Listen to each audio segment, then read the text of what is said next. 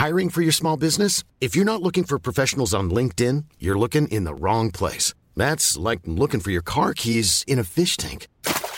LinkedIn helps you hire professionals you can't find anywhere else, even those who aren't actively searching for a new job but might be open to the perfect role. In a given month, over 70% of LinkedIn users don't even visit other leading job sites. So start looking in the right place. With LinkedIn, you can hire professionals like a professional. Post your free job on linkedin.com/people slash people today.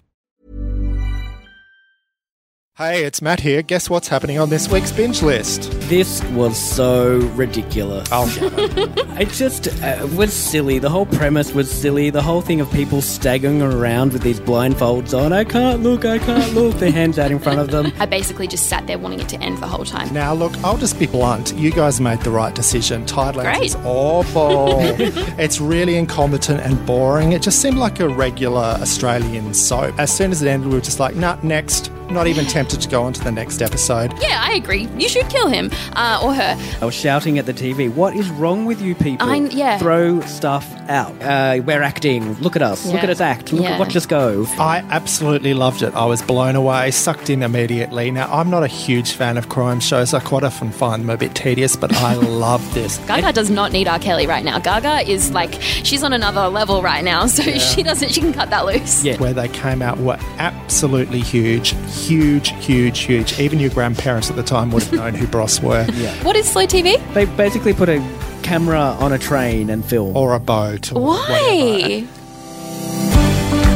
Welcome back to the first episode of Binge List for 2019. This is your podcast to hear all about the must watch shows on Aussie TV this week. I'm your host, Matt Denby, and joining me this week is Who Magazine's resident TV expert, Gavin Scott, and a new addition to the Binge List team, Who's Ali Cromedy. Welcome back, Gavin, and welcome aboard, Ali. Hi, it's so good to be back. Hi. Now, Claire fans, have no fear. You will be hearing from her on this show throughout 2019. She's not feeling too well today, so she's not on board, but she will be heard again. We wouldn't want it any other way. Right, let's get straight into it. Netflix has been on fire recently, with a lot of great content becoming available since our last episode in 2018. Bird Box. Let's start with Bird Box. Probably the most talked about offering um, has been this Sandra Bullock supernatural thriller. It deals with a world turned on its head by a bizarre and apocalyptic turn of events. Sandra and a group of survivors, including Australia's own Jacki Weaver, are forced to take some extreme measures to survive, including wearing blindfolds at all times while outdoors. What did you think of Bird Box, Gavin? This was so ridiculous. Oh, Gavin. It just uh, was silly. The whole premise was silly. The whole thing of people staggering around with these blindfolds on. I can't look, I can't look. Their hands out in front of them. And hysteria. Such hysteria. I've never mm. seen Jacki Weaver so hysterical. All the characters were at fever pitch most of the time. Mm. And the thing that really kind of killed it for me was that it, you couldn't see what they were afraid of. And now I don't have a problem with not being able to see the big bad in a mm. horror thing. I think that's fine. But you couldn't see what they were afraid of, but you also couldn't see their greatest fear. Yeah. That um, you know was the thing that they were seeing. Yeah. Um, so all of this was unseen, and all these people staggering around with, with hands over their eyes and blindfolds on. It just was a bit silly for me, Ali. Agree? Uh, look, this isn't something I would normally want to watch. I purely watched it because it's been talked about. Everyone was talking about it. The bird, the Bird Box challenge on Insta, social media, whatever Yeah. it is.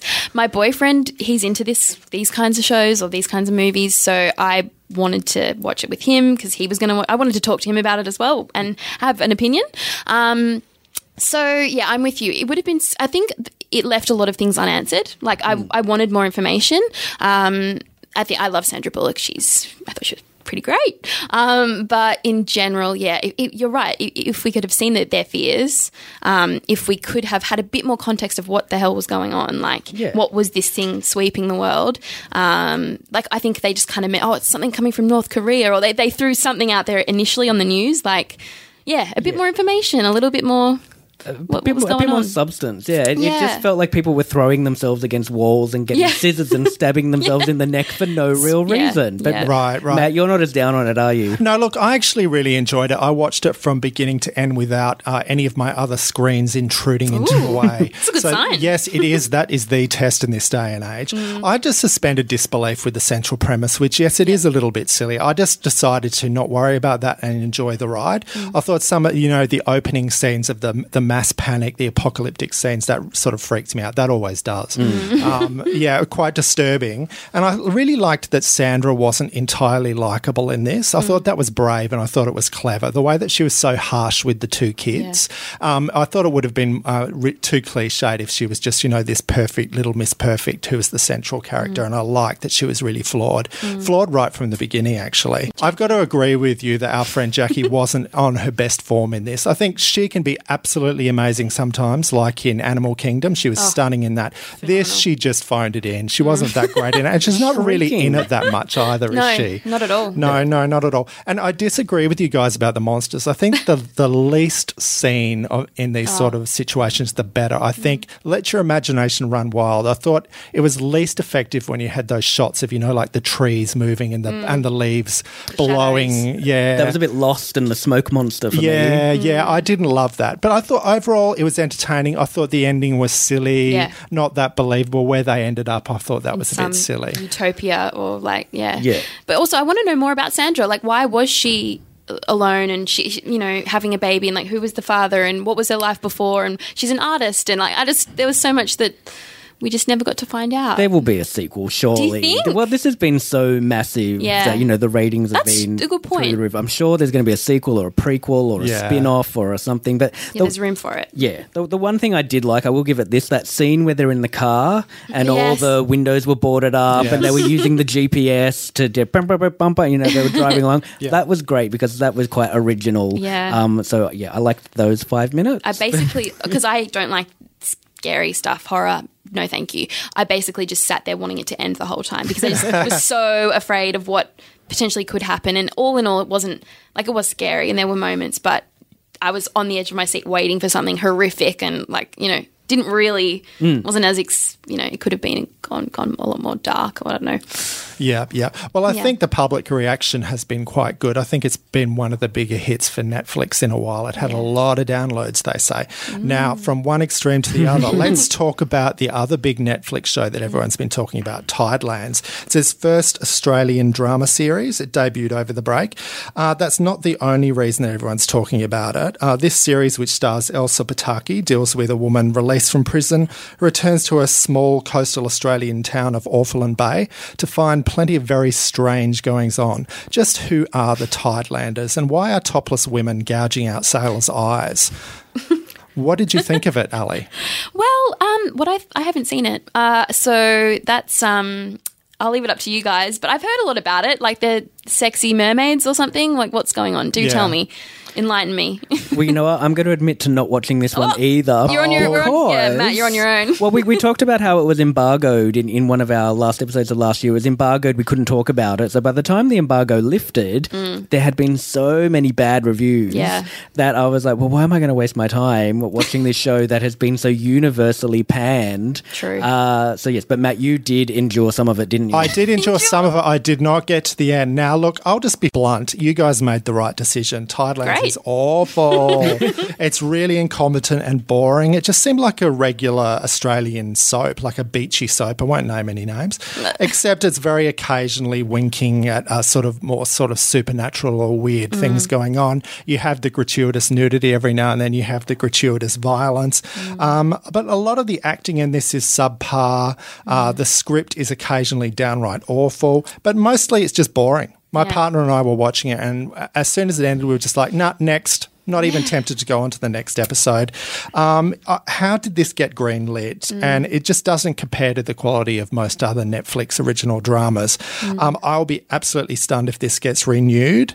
Uh, I won't be going back for more. It's just a genuine stinker. I'm sorry. There's no, there's no buzz around it at all. I think, I think there was buzz in the lead up to Yeah. it because it was there, the first big Australian Elsa, thing, and yeah. Elsa. Um, She's fine in it, by the way. Is she? So she's all right. Yeah.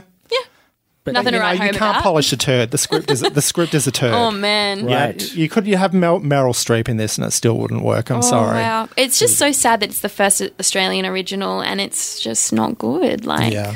Now, on to another one. Psychological thriller You was commissioned for Lifetime in the US, but it mm. screens in Australia on Netflix. It deals with a New York bookstore owner, Joe, who falls in love with customer Guinevere and the crazy tale of obsession that follows. Tell us all about it, Gavin. This is very addictive. I finished watching it uh, last night. Actually, I watched episodes nine and ten last night, and this is is very addictive. You know, you want to watch Mm. the next episode and the next episode, and so I did get through it really quickly. Um, and yeah, it's kind of Dexter Yes. meets Gossip Girl. Agreed. In Yep. that it, it, it's set in New York. You got Penn Badgley, obviously, who was in Gossip Girl. Mm. Um, but yeah, he, he's kind of got a bit of a secret life, like Dan Humphrey did on Gossip Girl. But he, yeah, he's also psycho and, and Yeah. kills people occasionally. Um, spoiler alert, because we probably are going to uh, reveal things. So if you haven't finished it, maybe skip ahead. Stop listening. a little bit. Um, and it is the type of thing you don't want to know what happens uh, Mm. because there are twists, there are big twists, characters get killed off, things like that happen. Yeah. The thing that I'm really interested about with this is um, Penn Badgley Mm. has is been taking people on on Twitter because Joe is getting a little bit romanticized Mm. uh, by some of the viewers who are like, "Oh, Joe, he's so dreamy, he's so wonderful," um, and yeah, he kills people, but uh, and Spoiler, Penn, spoiler. He really kills people. and and Penn Badgley has been not having arguments with people, but calling them out on Twitter, Yeah. going, "Yeah, he's a psychopath. What Yeah, are you? You know?" exactly. And that's that's been pretty great that he's kind of being quite real about his character. Mm. And I, I think part of the problem is that Joe does seem quite reasonable compared to some of the other characters in the show, who are by and large fairly awful. Wouldn't you say? Oh, totally. I think that's the reason people are romanticizing him is because the way he explains it, the way he um, rationalizes his actions of killing people is because who he's killing are pretty vile. Um, most of them you agree with, I think. Well, I mean that sounds so bad. I'm like, yeah, I agree. You should kill him uh, or her. Um, most of them, yeah, you can you, you, you just want him to get away with it. Like, yeah. And it's like, in the same, like you said, it's like Dexter and Gossip Girl. Um, Dexter, in the way that he kills people, Dexter killed bad people. Yes. Um, Whereas these people aren't, you know, child molesters and serial killers. These They're just people are just people. awful millennials who are, you know, entitled. Oh. I'm on board then. Yeah, yeah. So entitled. What, what's um, Yeah. one of the guys makes artisanal soft drinks? yeah. Which, uh, like, if that doesn't scream awful In hipster- mason jars. Sorry. Probably. mason jars. Yeah, Probably. yeah, probably, probably. Uh, and there's, I mean, my favorite character is Peach. Oh, who- Peach Salinger. she's- Sign me up. She's great, but she's awful. She's so entitled, Yeah. and, and and she's a bitch, basically. Jeez. And uh, it's like, yeah, compared to her, Joe kind of sometimes you go, actually, Joe, you make a lot of sense. But uh, yes, so Matt, are you going to check out you? Yeah, that sounds good actually. I had no interest before, but that you've really sold me on it. So I will be checking out you. Yeah. Now, a complete turn. We're going to talk about comedians of the world. Now, we all need a good laugh after 2018, and Comedians of the World gives us 47 comedians from all over the globe, and it gives them the chance to make an impression on us as well. So among them are a couple of local favourites, including Joel Creasy, a former guest on this show, and Nazeem Hussain, who uh, I also really enjoyed on I'm a Celeb when he was on there. Now, did you find any gems, Gavin? I thought Nazeem's set was, was the best of the ones I watched. I didn't watch all 47. I did No. sample. 47. I know. I did sample quite a few of them, but um, the thing is that they're in eight different languages, and so the non-English ones do come with subtitles, obviously. But there's something quite different about watching a comedy routine in a language that you understand, as opposed Yeah. to hearing the jokes and then reading what they've said. And you know, things get lost in translation, things like that. So. If, if you're thinking, oh my gosh, I've got to get through 47 of them to be a bit of a completist, if, if you only watch the English ones, that's a lot smaller amount. Um, I thought a lot of them, the other ones, particularly the UK ones, weren't that funny. Right. Um, and so I think this is a good, uh, it's a good, I guess, I don't know what you'd call this, a stunt, a special. It's a good thing to go in and pick and choose and sample a whole lot of different comedians and go, mm, yeah, don't think you're funny. Not for Mm, me. Yeah, not for me. And then, oh, actually, I like you. And then maybe Mm. go off and see some of their other work. Uh, so yeah, it, it's quite patchy. Did, Mm. either of you two check out any of them? I haven't. I'm yet to watch. But does is Joel Creasy hosting or is he No, one of the comedians? He's one of them, yeah. Sure. Okay. Yeah, look, I enjoyed the ones that I saw. I thought Joel and Nazeem were both pretty good. Um, maybe Joel wasn't completely on his A game, I've got to say. I think he looked a bit nervous, and you could understand why, because there's a lot of pressure in Yeah. doing your own uh, Netflix special. But I thought that his set was really funny. I thought it was quite. I with any stand up comedian, you wonder how many of these true life stories they're telling about about themselves, how much of it is true and how much of it is, Yeah. is just maybe uh, buffed up a little for humour purposes. But he tells us some really funny stories about his history of um, stalking to to um, procure celebrity shags, and uh, there's two examples in there that are, apparently came off quite well, and until he was undone by some um, sloppy stalking being revealed. Uh, but that was quite funny. Did, what did you think of that, Gavin? Well, he, he's no Joe, Joe Goldberg. Clearly, Joe No. is um, Penn Badgley's character, who, Yeah. who's, who's very good at the stalking. Supreme stalker. Yeah, um, yeah. I, I thought Joel's set was okay. Yeah, I, I would agree it wasn't the funniest I've heard him, but it was yeah, it was, it was definitely amusing. I also liked Urzila Carlson, who was Oh, in yeah. the she's the South African-born, New Zealand-based comedian who was part of the Australian New Zealand uh, group. In, in this uh, Netflix offering, She pops up on um, Hughesy's show, right? Yeah. yeah, yeah. On she Channel was, 10, yeah. She was quite funny, funny. as well. Um, but I mean, you know, look what Nanette did for Hannah Oh. Gadsby. So all, all these comedians will be hoping that uh, Yeah. this special can, you know, go make their career go through the roof. but much harder to be noticed amongst 47, though, isn't it? Indeed. Sounds like a game show. Do they win a prize? Is, is, is it Eurovision for comedians? Well, it sounds like it, doesn't it? Yeah, well, speaking of scary games, I watched uh, Black Mirror Bandersnatch. Now, this- Yes. Nice segue. Yes. So it's a standalone film that I thought was every bit as interesting and as grim as the series that spawned it. I love Black Mirror. Um, it's an interactive experience, taking its cues very much from the craze of choose your own adventure books that were big in the early to mid 80s. But this definitely is not for kids. It's psychologically disturbing, it's bleak, and it's violent. So I mostly enjoyed it. Uh, we follow a young computer programmer, Stefan, played by Fionn Whitehead, as he battles his psychological and perhaps literal demons amid the pressure of programming his first ever video game. Now, is this whole project cursed? It certainly looks that way. We get to choose his path with on screen prompts, and some of the outcomes are bloody, grim, and alienating, as you'd expect from anything associated with Black Mirror. Now, like the books that inspired this, it does have a novelty factor that starts to wear a little thin, though. I started getting frustrated when things weren't going my way, and I wanted it all to wrap up soon and make sense. This is very much recommended, though, if you love Black Mirror like I do. Are you tempted, Gavin? Well, I actually watched some just this morning because I knew we were recording, and I was like, "Well, I need to get on top of this."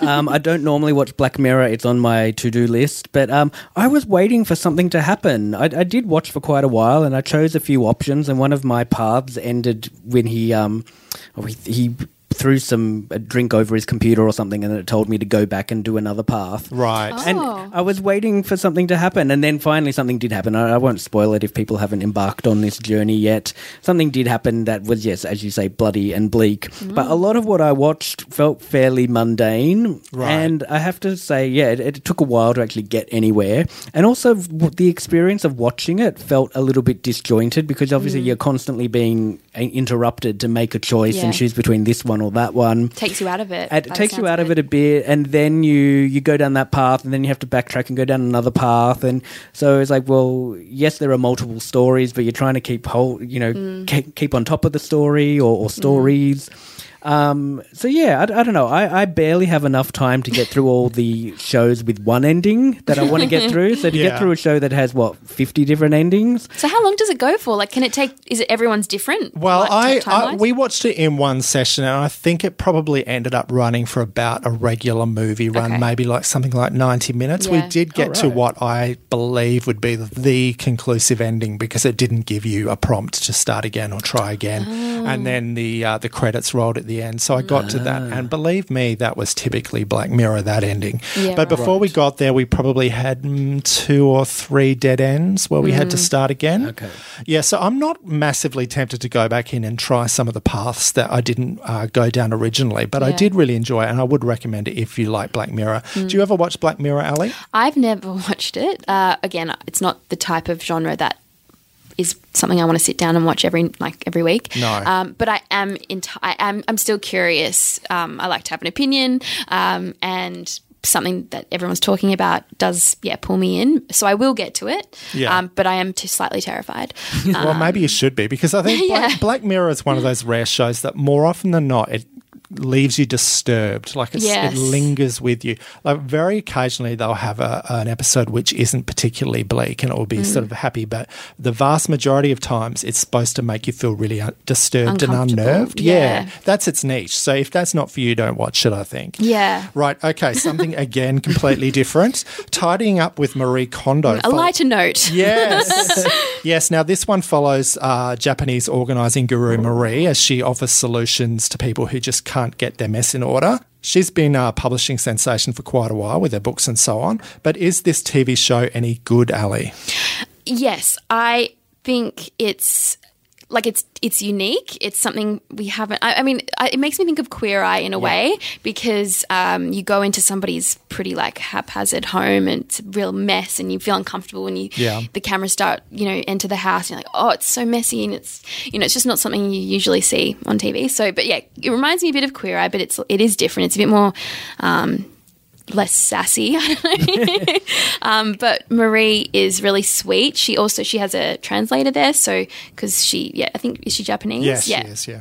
So there's that part too. Um, yeah, but you go in into these people's home, and for whatever reason, they just can't get their life together, or they're busy with kids, or they, you know, just the mess is just too overwhelming for them. So it, you do get the great, like, sort of transformation aspect because it starts off pretty filthy and full and busy and crazy, and then you do get a nice, cleansed, clean, you know, happy home after that. So I like that part, and you get great tips along the way. I think um, a few people in the office this weekend. Um, Marie Kondoed their life, which Yeah, was probably quite necessary for some.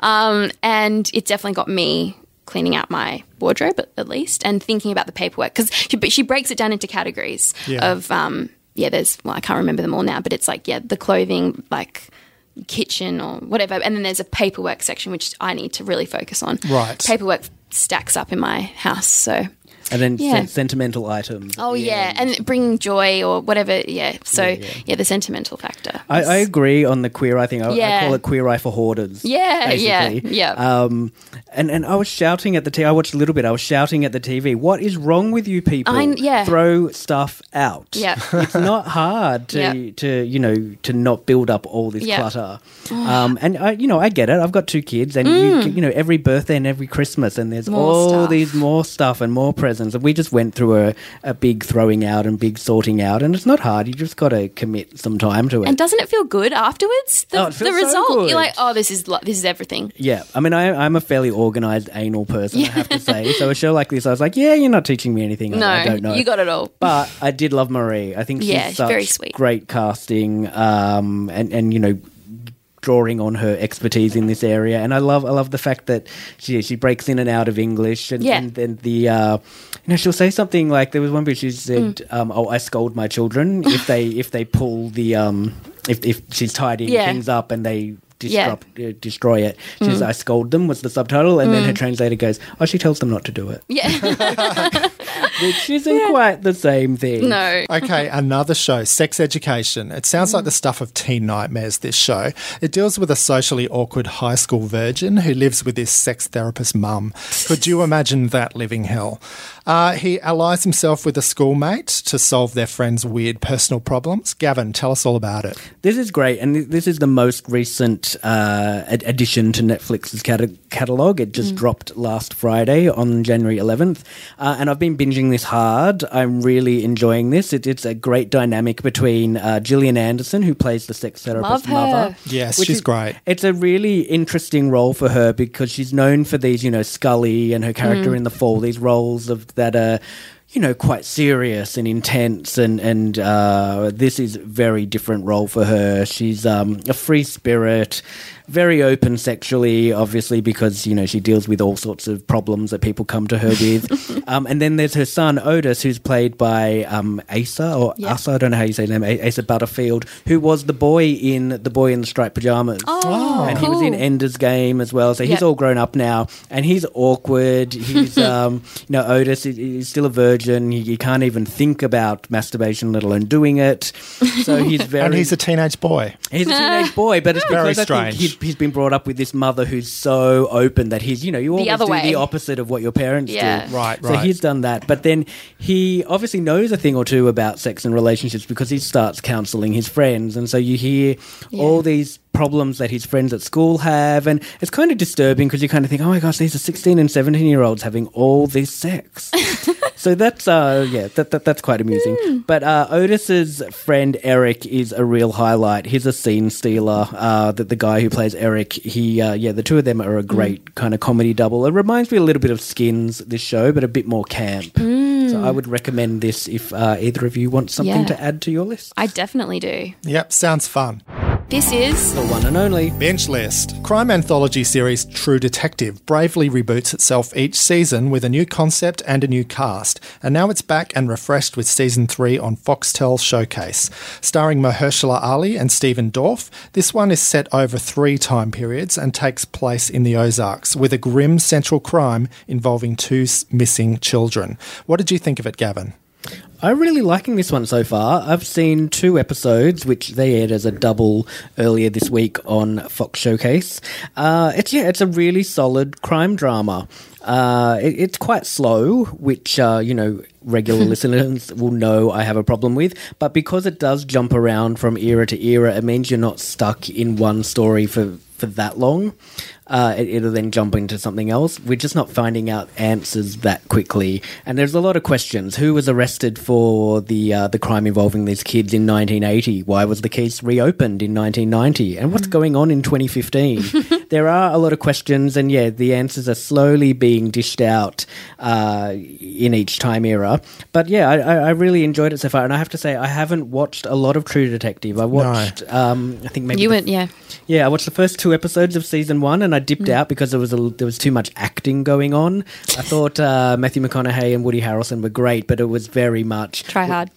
Well, yeah, just kind of like uh, we're acting. Look at us. Look at us act. Look Yeah. at watch us go. Thespians. Yeah, and, the you know, craft. yeah, that's right. The craft, the craft. Uh, so I dipped out of that, and also that crime was a little bit freaky uh, for Mm. me. And there's not so much freakiness in this season. And then season two, I didn't even bother with because everyone hated No one, it. no one did famously. Yeah, that's right. Even HBO have pretty yeah. much washed their They're hands. like, of sorry that. about that. Uh, but yeah, so I, I think if you liked season one of True Detective, this is definitely definitely worth coming back for. And Yep. You did watch season one of True Detective, didn't you? I did, yeah. I loved it. It was great, and it was really like when Matthew McConaughey was not having a comeback because he, yeah, he was. It was what do they call it, the reconnaissance, like where he was like yeah. winning, getting awards glory for basically everything he was doing. So it was really in the the thick of that. Um, yeah, I loved it.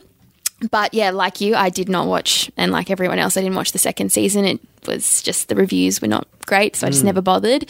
Um, so it's great that they did bring it back because obviously there's something good there, uh, and um, yeah, it's great that they've brought it back for a third third go. It, it does feel like they're channeling that first season with the era hopping because that obviously Mm, yes. happened in, in the first season. Yeah. Uh, so that's you know, and having two male detectives in. Mm. kind of small town America, it, it does channel that first season quite a lot. But it, it is quite different. Mahershala Ali. He's so good. is really great in this and looks really quite different in, in each of the three eras. And Mm. it's also nice to see uh, Mamie Gummer oh yeah, as uh, Meryl's that's Meryl's daughter, one of Meryl's children. You always forget that she has these children. She does. um, she plays the white trash mother of the missing kids, and she's really great in this. It's quite different from other roles that Mm. I've seen her in.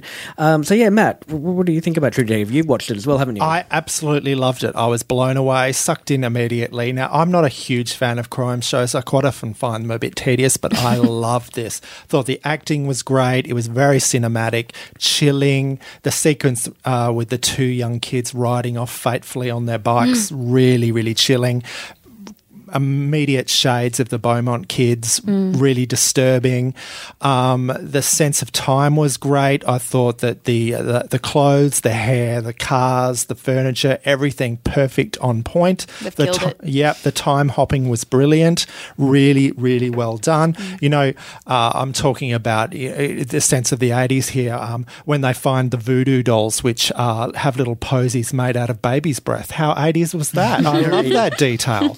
Amazing amazing, amazing. I almost clapped when that came on screen. Well, there we go. really, really, really good. Yes, look, I, I have not seen it through to the end, but I intend to. I thought this was great. It's probably the best thing of this genre that I've seen in a very long time. Ooh. I hope that it sustains the quality because what I have seen is brilliant. I think uh, that they're going to with this one because they got raked over the coals for season two. I think they've really put Like, in. all right, no mucking around now. Yeah, let's get it right this time, or the franchise is over. Yeah, I think, yeah. Mm. I think they will get it right this one, but yeah, let, let's see. And Mahershala is like basically everything he touches turns to gold. He wins. He was in Moonlight, won an Oscar for that. He's in Green Book now. He's Yeah. winning everything for that. He was in House of Cards. I mean, he he just pops up everywhere, and he's so good. Yeah. So Yeah, we're in safe hands with him. Yes, everyone's in agreement. Watch this, it's brilliant. So check out True Detective on Foxtel Showcase. Hi, this is Angie. and Evie, and you're listening to Binge List. Cult police sitcom Brooklyn Nine-Nine started on Fox in the US before being cancelled after a five-season run. To the joy of fans, it was immediately picked up by NBC and it's showing here on SBS Viceland and on SBS On Demand. Gavin, you spoke to one of the stars, Joe Lo Truglio, about the comeback of the show and how it's changing as a result. I did indeed, and yeah, he was he was a great chat. Obviously, fans of the show will know know him as Charles Boyle, the over eager, over enthusiastic uh, detective in the Nine Nine. Yeah, and he was a great chat. He, he talked about the cancellation and the pickup and what we can expect from season six. So let's have a listen. Hi, Joe. Welcome to Binge List. Thanks for joining us. Thanks for having me. Was it a roller coaster of emotions for you with the cancellation and pickup of Brooklyn Nine Nine last year? I, I felt like we were brought back from the dead. It was uh, it, it was exhilarating for me. I was at my house with my wife and a friend, and uh, we were just kind of um, you know we just got news of the cancellation. You know maybe uh, the day before, twelve hours before, and uh, you know just talking about how much the five years gave gave me, and uh, just uh, my life was good, and we've made a great show, and it's sad that it's over. And then I get this, you know, uh, I wasn't paying attention to my phone, and I I see a text from Dan Goor, the creator of the of the show, and it just says, "Did you read the email?" Question mark, question mark. I hadn't. I said, "What email?" I texted back. He texts back, "Just read the email!" Exclamation point! Exclamation point! Exclamation point! So I jumped on the email and then found the subject line. It said, "Urgent read. We've been picked up by NBC, but we do want you to uh, tweet about it." At 9 p.m. And I look at my watch and it's about 5 to 9. So, uh, you know, the initial scramble of and elation of receiving the news that suddenly our the job the show was back and I had a job and then I, I had to compose a, a quick tweet uh, after a few drinks in me and uh, got it out there in the nick of time. So it was quite exciting, my discovery of, of the pickup. So, what impact has that whole process had on the show? Does it feel like a new lease of life, or is it business as usual? No, it, it definitely gave the show a charge um, because everyone, you know, I, I think in a way that's maybe what the show needed. It was like, all right, it's gone, we're done, and then everyone's like, wait, but, but, but, but, but, but, and then, uh, you know, we come back, and um, there's just an energy I think that is certainly in the cast and that comes across in the episodes, but also with the crew and and the writers. You're just suddenly you're like, wow, we're we're still here. How would you say the show has evolved since season one? Uh, on a character level, I think is has been the most um, uh, uh, progress. It's evolved the most to the characters. For instance, with Boyle, you know, the Boyle's attraction to Rosa in the first season and his essential stalking of Rosa was something that I think wasn't, uh, w- w- you know, was, wasn't very um, aware of of how much of a it was skating the lines of harassment in, a way that I don't think anyone was comfortable with, certainly, but also it wasn't the intention of, of that. And so I think it, it's it's evolved greatly that now you have Boyle and Rosa having a, a, great friendship now, and that it came through Boyle saying, "Listen, I- I'm sorry. Like uh, that was really kind of creepy, and um, uh, you know, I didn't realize how it made you feel." And now, flash forward to many arcs later, you know, Rosa goes to Boyle, and, and Boyle's the first to find out that Rosa's bisexual, and that's a big leap. That's a big leap from you know a character that's saying, you know, I don't like you, and he's not listening to. I trust telling this this friend now um, this very personal bit of news. And um, I think the show has done that not just with Boyle. I think Boyle is the clearest example of that, of how his character has become more aware and uh, more respectful of boundaries. But uh, you know, Andy, uh, Jake's character of, of you know the immaturity and the childlike fervor is still there, but I think he's learned responsibility. He's married now. he understands what it's like to have a relationship, a committed relationship. I think in that respect, the show really has evolved. I think on a rhythm level, um, I think the show is uh, faster. It's paced quicker now. I think the jokes are a bit. Uh, it's it, it has more of them in it. And on a story level, I think we're able now to approach uh, episodes about more serious social issues that I don't think we could have done well or really had the right to do in the first few seasons.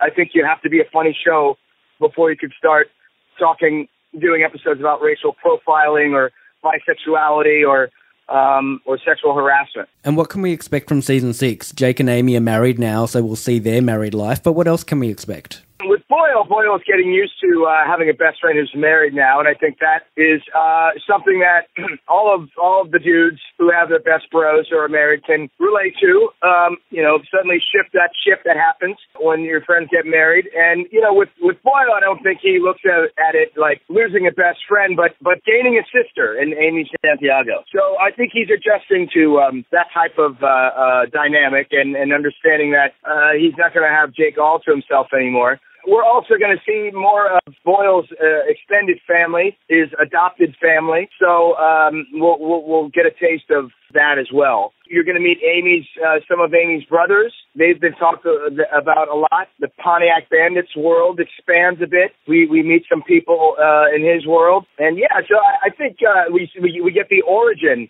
story of Hitchcock and Scully, which is by far my favorite episode of this season so far.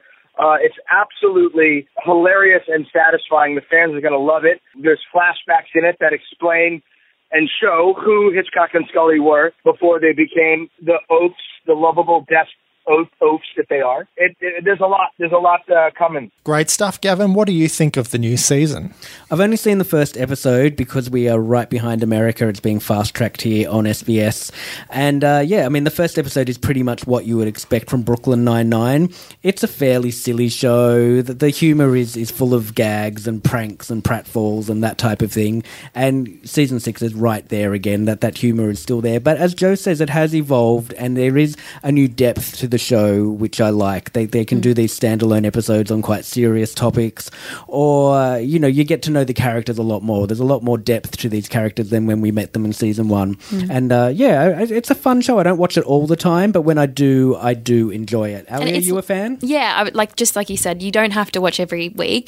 You can just dip in and dip out, and it's lighthearted and fun. Um, but what I, I just love it when a show is cancelled and then comes back. Like if they find a new home or you know, social media goes nuts and brings it back somehow. Um, I think what was really funny about this is I saw Andy Samberg do an interview on Jimmy Fallon um, talking about the show coming back, and there was something like the Guardians of the Nine Nine. There's this whole there's this thing that happened on social media with famous people rallying behind the show. Unexpected people like Lin Manuel Miranda, who made Hamilton, uh, Mark Hamill, from Star Wars, obviously, Seth Meyers and Guillermo del Toro, the director. Yeah, right. So uh, all these people just started freaking out online, and then next next minute we got season six. So and here we are. And here we are. So yeah, I, I like it. I think it's fun. Yeah, look, yeah. it's not really for me. It's sort of got that same energy as something like 30 Rock, that mm. sort of hyper silly energy, which sometimes, if you're in the mood, is a lot of fun, but it's not really the kind of thing that I tend to gravitate towards. But if you are interested, check out the show on SBS Viceland and SBS On Demand.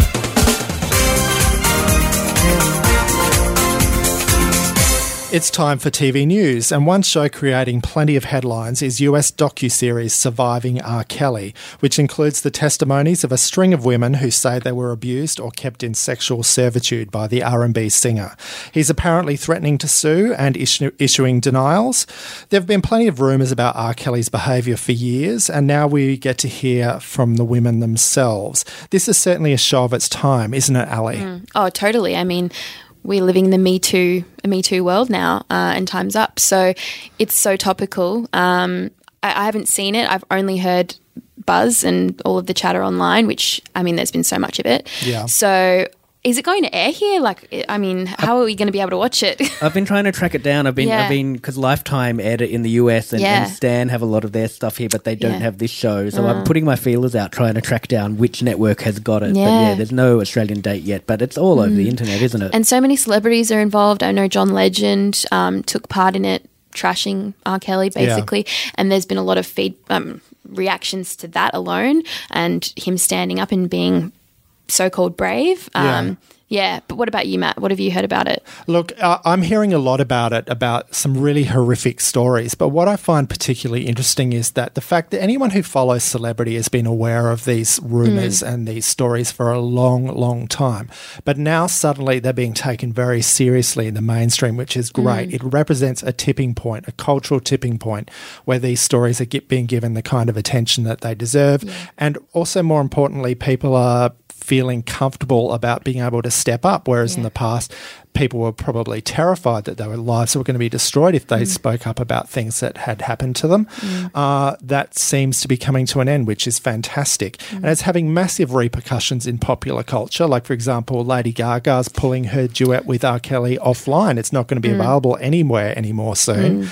Um, the, the repercussions of this show are going to be huge, aren't they, Gavin? Mm. They are on the Lady Gaga point. I did see that the sales of that song did go up since she announced Really? that, and I don't know if that's people going, "Oh, I'm a Gaga fan. I want the song before it disappears." Although they're she did, do, she did do a version with Christina Aguilera as well, so they could do. Um, Get that version of "Do What You Want" instead.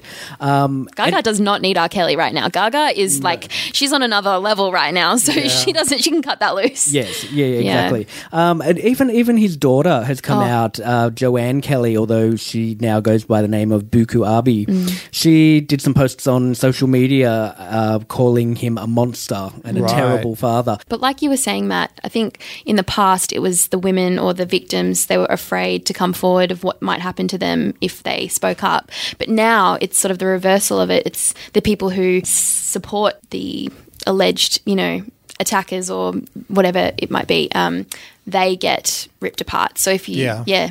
So it's great. yeah, yeah. Certainly interesting times we live in. Yeah. There's a lot happening. Now, another show with a very different take on music celebrity is Bros After the Screaming Stops. This has already aired in the UK and there's no Aussie date yet. Uh, but as a child of the 80s, I need to see this. I remember Bros Mania like it was yesterday, actually.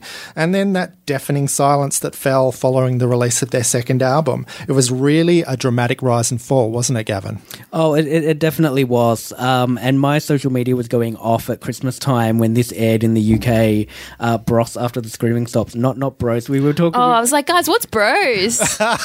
we were telling Ali about it. We have a millennial in the, the wrong house. decade. Yeah. When when was this? When did this happen? Late 80s. 1988, Okay. they came out with you. You know the song "When Will I Be Famous"? When Oh, yes, I do. I do, yeah, yeah. When will yeah. I be famous. I well, do. that was um, Yeah. that was Bros, and they had a couple of other hits, and dropped a member when Craig left. But this is Left in inverted commas, yeah. Yeah. Where'd he, where'd he Well, go? He, went on to a very successful career of being an A and R guy and dating fem- female pop stars. oh, Dannii that doesn't Minogue, sound. notably, yeah. That sounds Dannii pretty Minogue, good. Kim Appleby was another yeah. of his uh, partners. Uh, but we're getting sidetracked. Matt Goss and Luke Goss are the subject of, of this documentary, which uh, aired on, I think, BBC Four in England. And I checked in with ABC, and they haven't commissioned it for, or, or got the rights for it here yet. But the best thing about this is, even if you can't see the documentary, you can go online and Google the wisdom of Bros, because there are all these quotes that uh, it seems to be mostly Matt has made. Uh, let me read out a couple for you. one of my songs is called "We're All Kings," which is about a man sweeping the road. He's one of my kings because I'm thankful I don't have to sweep the road. Oh my God. Heavy, deep stuff. Deep stuff. Right, the letters H O M E are so important because they personify the word home. Or they spell it, Matt. Wow. And my favorite, I made a conscious decision because of Stevie Wonder not to be superstitious. oh my god. So that's the wisdom of, of Matt Goss or the wisdom of Bros. So you, you can see clips from this doco online. It sounds like hilarious kind of spinal tap type stuff. Yeah. Mm. Uh, getting a lot of attention in, in the UK. And, and yeah, I mean, Bros were massive here as well. Yeah, yeah, and they had that that classic trajectory of a teen band, but in a very condensed space where they came out were absolutely huge, huge, huge, huge. Even your grandparents at the time would have known who Bros were. Yeah. Hysteria when they came down here, and then deafening silence with the next album. So there was no nuance. It was hitting the absolute heights, then hitting the absolute depths. what went wrong? Uh, the songs weren't strong enough. People moved on to the next big thing, and they also made the mistake of blowing all their money, so they ended up pretty much completely broke, having to Rookies. hock all their jewelry. Oh, yeah, yeah. And then there was a, a rebirth in Vegas, wasn't there, Gavin? There was, there was, and they were meant to tour here uh, 2017 and then cancelled. I, I'm assuming they didn't sell Yeah. enough tickets, but they, uh, yeah, we're, we're going to do an Australian tour. They did uh, do a concert in London. I think they- Yeah. they, filled the O2. Yeah. Wow. But uh, yeah, but poor Bros. Oh, well, Luke Goss went on into acting. Yeah, he, was, in Blade II. Yes, Yeah. yes, he's, he's done some some odd acting, and yeah, and and Matt performed in Vegas, and out of it all, Craig did the best because he went Yeah. on to, as I said, a really successful music industry career. He got the last laugh, didn't he? he did, he Yeah, did. and I actually read an interview with one, one of the guys from Brother Beyond who was considered to be the rival band at the time, were. and they were they were only moderately successful. They had a couple of hits, and he was saying, "Thank God we were not Bros because we le- we left with our dignity and we left with money in the bank, and we didn't have the ah. massive hysteria, but we don't have everyone knowing we went broke, and Yeah. we all went on to normal lives. And you know, be careful what you wish for with pop stardom, kids. It's uh, not usually worth it, I don't think. Don't drop But- all the cash. no, no. Okay, now onto something again completely different. SBS is claiming a ratings victory with its Slow TV project, boasting that the Indian Pacific episode achieved a combined five minute consecutive reach of 700,000 total individuals. Now, other sources are saying this averaged less than 300,000 viewers across the three showings of this particular episode. There's hmm. plenty more of this coming every Sunday through January. Will you be watching, Gavin? No, I haven't watched any of Slow TV. My mum watched the Indian Pacific one. She, she was quite excited by it. I've actually been on the Indian Pacific, uh, so I don't feel the need to relive it by watching it on TV. It was great, but uh, yeah, I don't, I don't need to watch um, watch it on TV. I'm I'm intrigued by this seven hundred thousand. Com- was it combined five minute consecutive read? I think How do you just? what- Who even describes ratings What like is that? that? I think that means if, if you look at five minute windows of this thing, there were seven hundred thousand people. I'm not watching it impressed. at any at any five minutes. But maybe that's all they were watching for. They turned on for five Yeah. minutes and went, "Mm, "Yeah, I've seen enough." Yeah. But what what- is slow TV? Sorry, what is slow TV? They basically put a camera on a train and film. or a boat or whatever. Why? Uninterrupted for hours on a journey. so you're just watching the watching the, the the environment travel past. If you're perhaps Oh, like a on time your lapse, phone looking at your Facebook and then you look fast. up. Yeah, it's it's, it's um real time. You're on real your phone time. and then you look up and you see something new. yeah, you no, see I a. I don't- kangaroo and yeah, yeah. I can just look out my window. it's not to see a novelty but TV or, or just like a moving picture on your wall. yeah, before Oh, Christmas, like a screensaver that moves or something. Right, yeah. Before Mm. Christmas, they had uh, slow TV Santa's sleigh on SBS. It was basically two hours of reindeer leaving, leading sleigh through the snow. In Finland or something. Uh, yeah, and and that was it because I turned it on, going, "Oh, what's this?" And it was just the reindeers walking and walking Mm. Oh, and walking. Oh, there's a there's yeah. tree covered in snow. There's a So somebody talks? no. No. Okay, you narrate. It's like staring out a window of a train. That's all it is. Yeah. Oh. Okay, Yeah. well, I think there's Power to you, SBS. Talking uh, in the in the Indian Pacific one, I think there might be some Oh, is talking, uh, but there's also a 17 hour version you Oh. can watch on. It's it's either Viceland or on demand. I can't remember, but there, yeah. So there's these two or three hour versions of these shows, and then you can you know buckle in for the entire day. So if you really want to see what it's like being on the Indian Pacific or a Kimberley cruise or you know, the other ones, what's Oh. the canal trip in the UK, you can sit there for 17 hours and experience it. wow. No thanks. No, look, it's not for me. I think it's always going to be a novelty thing. I don't think it Yeah. is the future of television. Binge list. And finally, this week, our hidden gem is the controversial British drama Butterfly, which is airing on SBS. This three parter deals with the fraught issue of child transgenderism, with 10 year old Max identifying as Maxine and all the issues that erupt from that. Gavin, what did you think of Butterfly? I, th- I thought this was really great. I, I can see why there's a controversy surrounding this because there's controversy around everything to do with uh, transgenderism. But as, as a TV show, it's just it's not controversial at all. Really, it, it, it's a, a really great, solid family drama where the uh, where the topic at the, at the center of the drama is a transgender child. Um, but you know, it's not a transgender drama. It's a mm. Right. fa- it's a family drama. If you understand the distinction I'm, I'm trying to make, it- Yeah, it's that- totally. yeah, um, and it just really gets inside how a family would would deal with a child being transgender. You know, the questions they ask, mm. the things they say in anger or in fear, mm. and and the way they pull together or otherwise. And you see all of that in, in Butterfly. As, as the family, you know, just contends with this and, and tries to wrap their heads around it in some cases. And it, it's not just the other family members, obviously. It, it's Maxine uh, herself who is going through some awful things, you know, the, the types of things she's doing to herself because she's not comfortable in, in the body she's in. And, and uh, so, you, you know, you see that that pain that she goes through and, and the desperate measures she takes to deal with you know being in, in a male body. Um, but then the other the other layer of this is you see the bureaucratic and the medical issues that the family have to deal with. You know all that red Big tape, decisions, all, yeah. the, all the decisions they have to make, all the forms they have to fill in, and all the you know counselling sessions they need to Mm. go through. You know it shows that what that process is like, but it doesn't do it in a way that it makes it feel like an instructional video. It It's feels like- humanized. it's humanized. You- You're seeing what this family are going through and, and yeah, how they're coping with it. Uh, so Callum Booth-Ford is is the young actor who plays Max slash Maxine.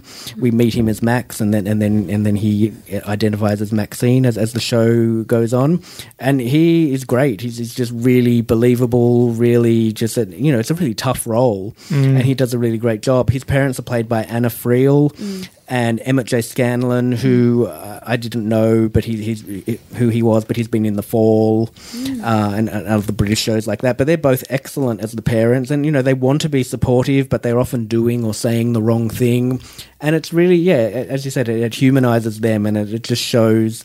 This is what this family is going through, and, and it's you know you go on this journey with them. Sounds really good. Mm-hmm. Listen, I've been sort of seeing this uh, through the lens of some of the tabloid reaction in the mm. UK. I've been seeing it on certain newspaper websites that I won't name. very hostile coverage, very hostile. It's really got some people's backs right up. Why do you think that is, Gavin? Hmm. because I mean, it, people's backs get up whenever this is mentioned. This Yeah. you know this particular issue is mentioned when you know you talk about gender neutral bathrooms. Oh yeah, God, people, people- fly off the handle. People fly off the handle, even though you know I saw a tweet the other day. It's just like the bathroom in your home.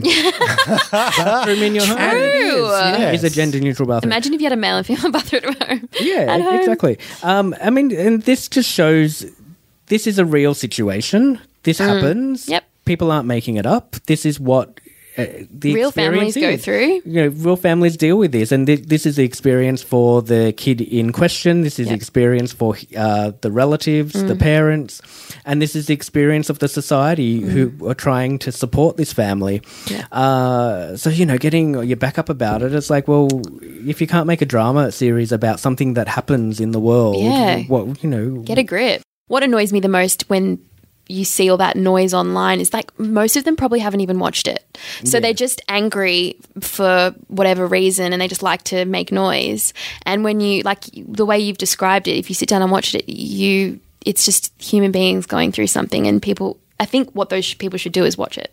It, it should because it does show these are the issues involved, and Yeah. you know a family doesn't just decide overnight, or, or a kid just doesn't decide overnight. Mm. Yeah. I'm going to be a boy now, No. or I'm going to be a girl now. They, you know, this is a long process of Yeah. these are the things they go through, and then these are the things they've got to establish for Yeah. the authorities and for doctors Yeah. and psychologists and all that kind of thing. So it, it isn't something people go, oh, you know, as a whim, I'm going to change my gender um, because they wouldn't be allowed to do that. Mm. And uh, so, yes, uh, uh, on that front, I think it's a really good, useful Important. show. Important. Yeah. Yeah. Definitely sounds like something to watch. So, Butterfly can be viewed on SBS On Demand. That's it for Binge List this week. If you enjoyed the show, do make sure you are subscribed on Apple Podcasts or Spotify, and we're also available via all good podcast apps.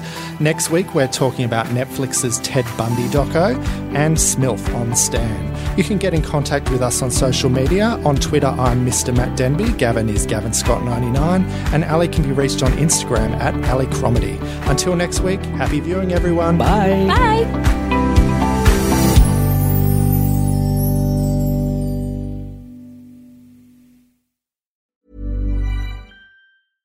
Planning for your next trip? Elevate your travel style with Quince. Quince has all the jet setting essentials you'll want for your next getaway, like European linen, premium luggage options, buttery soft Italian leather bags, and so much more. And is all priced at 50 to 80% less than similar brands. Plus, Quince only works with factories that use safe and ethical manufacturing practices.